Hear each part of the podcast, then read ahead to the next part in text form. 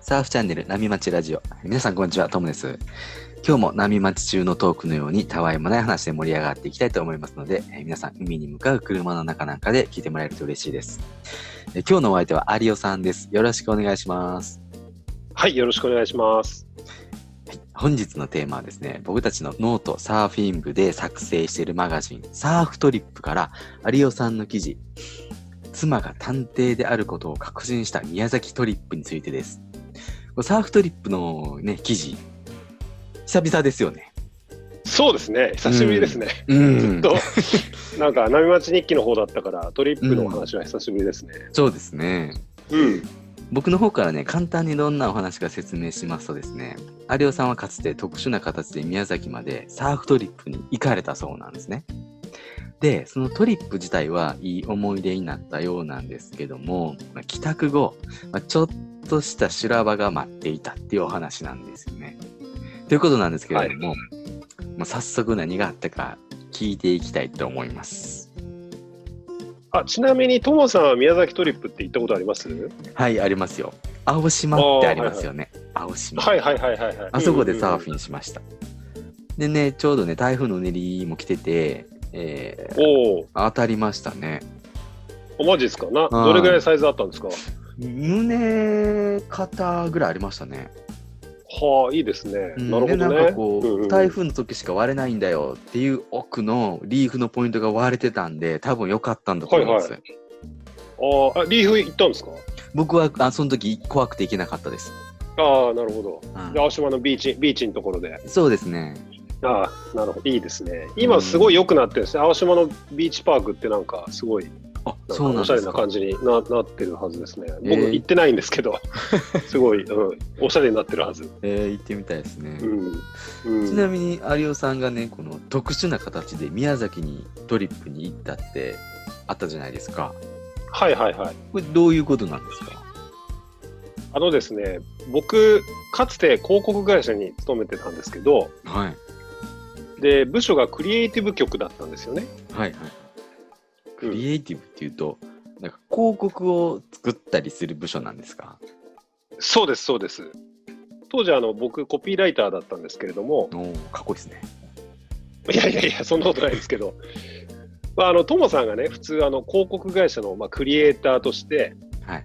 最高の仕事って言ったら、どういったものを想像します？うーんまあなんかねやっぱりこうバズった広告とかまあなんかのはいはいはいはいねその広告賞みたいなこうメディアからね称賛されるみたいなんとかなんはいはいはか、ね、自分の広告のおかげで商品がね、すごいこう売れたとか、なんかそういう感じの仕事なのかなって想像してます。い。ですよね。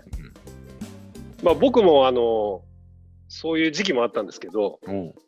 あの、そういう時期もあったっていうか、そういうことに憧れていた時期もあったんですけど、はいはいはい。僕の場合の最高の仕事っていうのはちょっと違ってて、うん僕のクリエイター人生の中で最高の仕事はと問われたら、迷わずこうこう答えるんですけど、はい。えークライアントからのご指名で出張でサーフトリップに行ったということなんですね。確かに出張でサーフトリップっていうのは、それサーファーにとっても最高の仕事ですよね。そうなんですよ。もうね、広告とかとこの際一切関係なくて、これに勝る、勝る最高の仕事はまあなかったですね。出張で行ったサーフトリップ先が宮崎っていうことなんですかね。そうです、そうです。うんうん。あのと当時結構その自分のね僕のいあの勤めていた会社に仕事を発注していてくれていた、まあはいとある超有料企業があるんですけど、はい。まあ、その企業の広報宣伝部の担当者の方が、まあ、仮に T さんとしましょうか、はいはいはい。あの T さんがですねはい。湘南在住のバリバリのシリアスサーファーだったんですよ。真っ黒にこう日焼けした肌でね。はいはいはい。でまあスーツをビシッと着込んで仕事もバリバリできる方だったんですけど、うん。なんかね、サーファー同士だと、いい絆がね、生まれそうですよね。いやまさにそんな感じでしたねでその時もまあ、T さんは年に一度、はい。まあお仕お仕事に絡めて、はい。宮崎に、まあ、サーフトリップに行ってたんですよ。はい。はい。で、なぜかっていうと、まあ、その仕事っていうのが、まあ、社内の広報誌みたいなのを作るっていうやつはい。で、はい。はい。で、その会社の、まあ、プラントがね、あの宮崎にあったんですよね。うんうんうん。で、まあ、その広報誌なんで、まあ、はい宮崎のそのプラントを取材してっていうのが、まあ、メインの理由だったんですよね。はい。で、たまたまその当時、あのーそのうちの会社の営業の担当ね、そはいの会社に出入りしている営業の担当の人間も、まあ、これ仮に S ってしましょうか。はい。はい。で S もですね、まあ、僕の、あのー一つ下の後輩だったんですけど、うんうん。まあ、あの S もサーファーで、はい。で、まあ、社内広報誌の制作といえば、まあ、クリエイティブだろうみたいな感じで、はい。まあ、クリエイティブ担当者として、まあ、はい。サーファーである僕にも声をかけてくれたっていうね。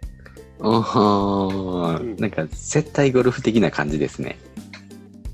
ああ、今思うと確かにそうですね。うんなん。か接待ゴルゴルフならぬ、まあ、接待サーフィンみたいな感じで。それは確かに最高ですね。うんうん、実際にお仕事もしたんですか？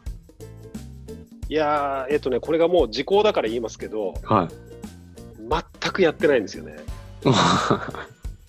いや、あの誤解をしないように言いますと、T さんはちゃんとお仕事されてましたよ。ああ、はいはい。で宮崎でレンタカーも借りて、自らその T さんが運転して、はい。プラプラントにも行って、うんうんで、写真を撮影するのも T さんっていうね。うん。おーじゃあ、クリエイティブ担当の有尾さんは何してたんですか？あ僕はその、うん T さんが撮影とかしてる間、まあ、はいレンタカーの中で待ってましたね、S と一緒に。もうどっちが接待されてるか分かんないですよね。いや、全くですね。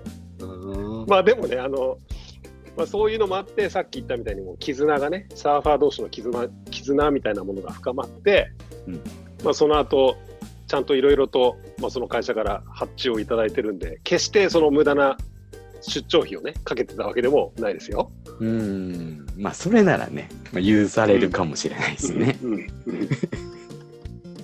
まあまあまあ、それはとりあえず置いとうんいて、うんまあ、T さんも仕事自体は速攻で終わるんでね、はい。あのーもうプラント1個取材して撮影するだけなんで、はいあとはね、全部サーフタイムなんですよ。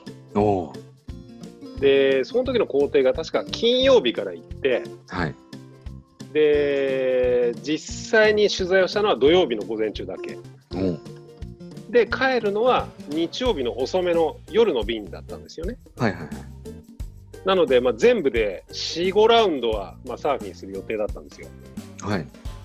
うんうん。で、ただね、その時ね、全然、まあ、運悪く波が全くなかったんですよね。はいはいはい。どこで入ったんですか？あのー木崎浜ですね。あの、一番あ有名な、空港から近い。うんで、まあ、一応到着した金曜日はなんとかサイズも腰ぐらいあって、はい。で、T さんと S はロングボーダーだったんで、まあ、それなりに楽しめてたみたいなんですけど、はい。まあ、僕はショートだったんで、ちょっと厳しかったんですよね。うんうん。で、土曜日はさらにサイズダウンして、まあ、ロングでもちょっと厳しいかなみたいなコンディションになっちゃってまして、はいはいで、まあ、日曜日ももうサイズアップの要素が全然ないみたいな感じだったんですよね。うん。なんか、残念ですね。うん。あっち当たったんじゃないですか。かもしれないですね。なんかね、こうせっかくトリップ来たのに、いつも行ってるサーフポイントの方が波いいパターンってありますよね。あ、まさにそんな感じでした。もう、あの、全然一宮の方があるな、みたいな。千葉の一宮の方が波あるな、みたいな感じで。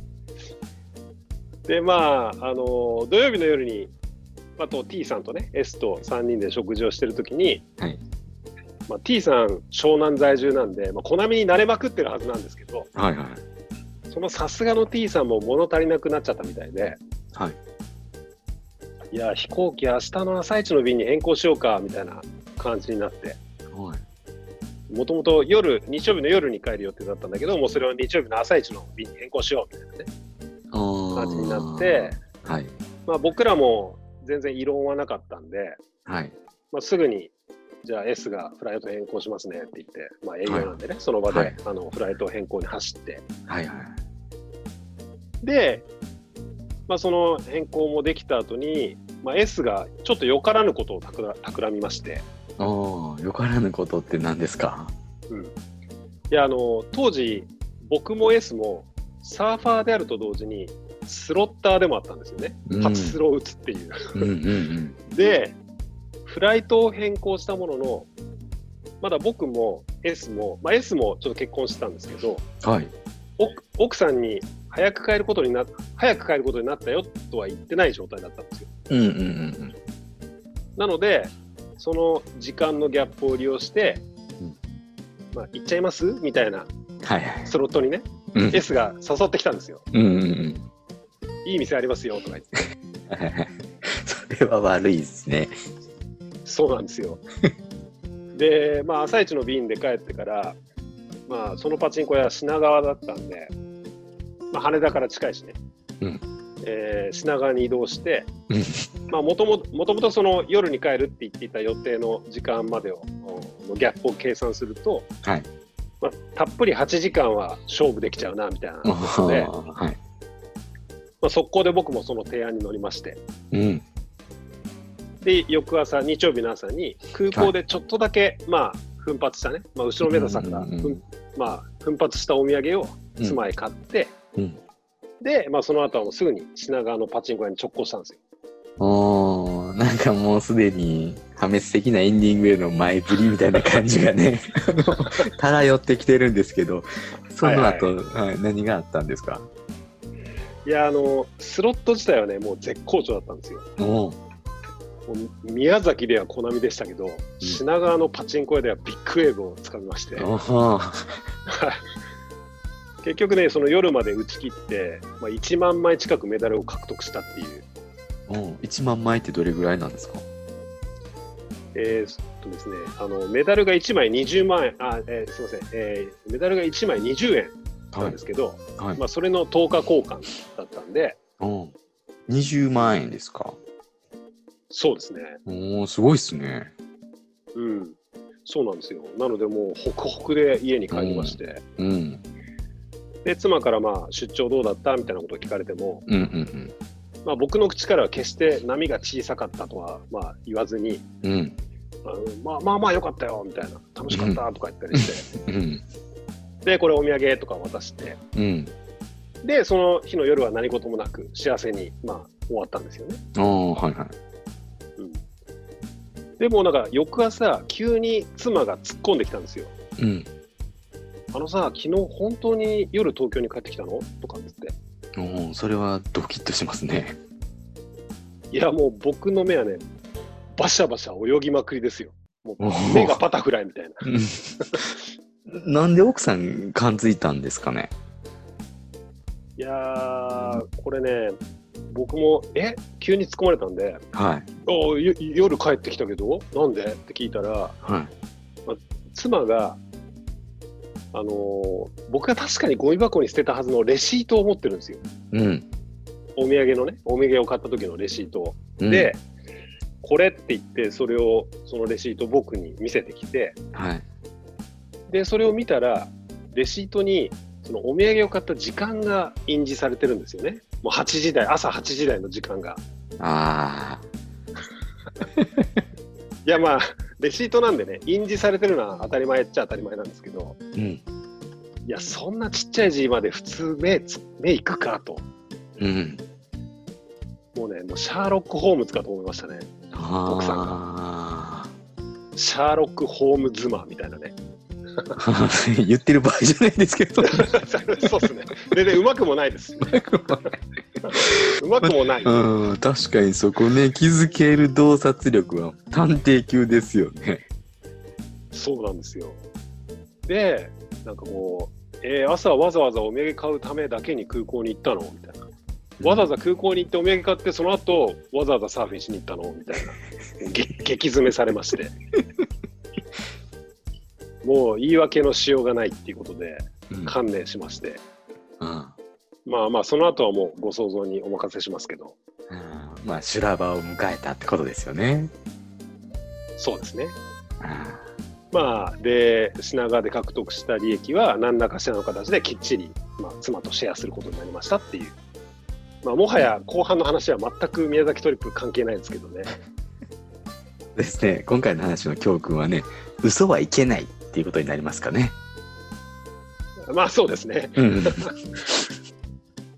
まあ波町ラジオなんで無理やりサーフィンの話戻すと、おまあという、と おっていうか、まああの、というわけでは僕は全くまだ宮崎で波を当てたことがないので、うんい、つか宮崎でいい波に乗りたいですねということです。ああ、ぜひいい波当ててください。はい。というわけでね、今回は有オさんの記事、妻が探偵であることを確信した宮崎トリップについてでした。えそろそろいいお時間なんで、この辺で終わりにしようかと思います。え有オさん、ありがとうございました。ありがとうございました。今日話した内容は僕たちのノートの記事がベースになってますので、概要欄に記事の URL を貼っておきます。えー興味を持ってくれた方はそちらもチェックしてもらえると嬉しいです。で今日もパナエさんの彼女はを聞きながらお別れです。えーそれでは皆さんのところにいい波が来ますように。失礼します。失礼します。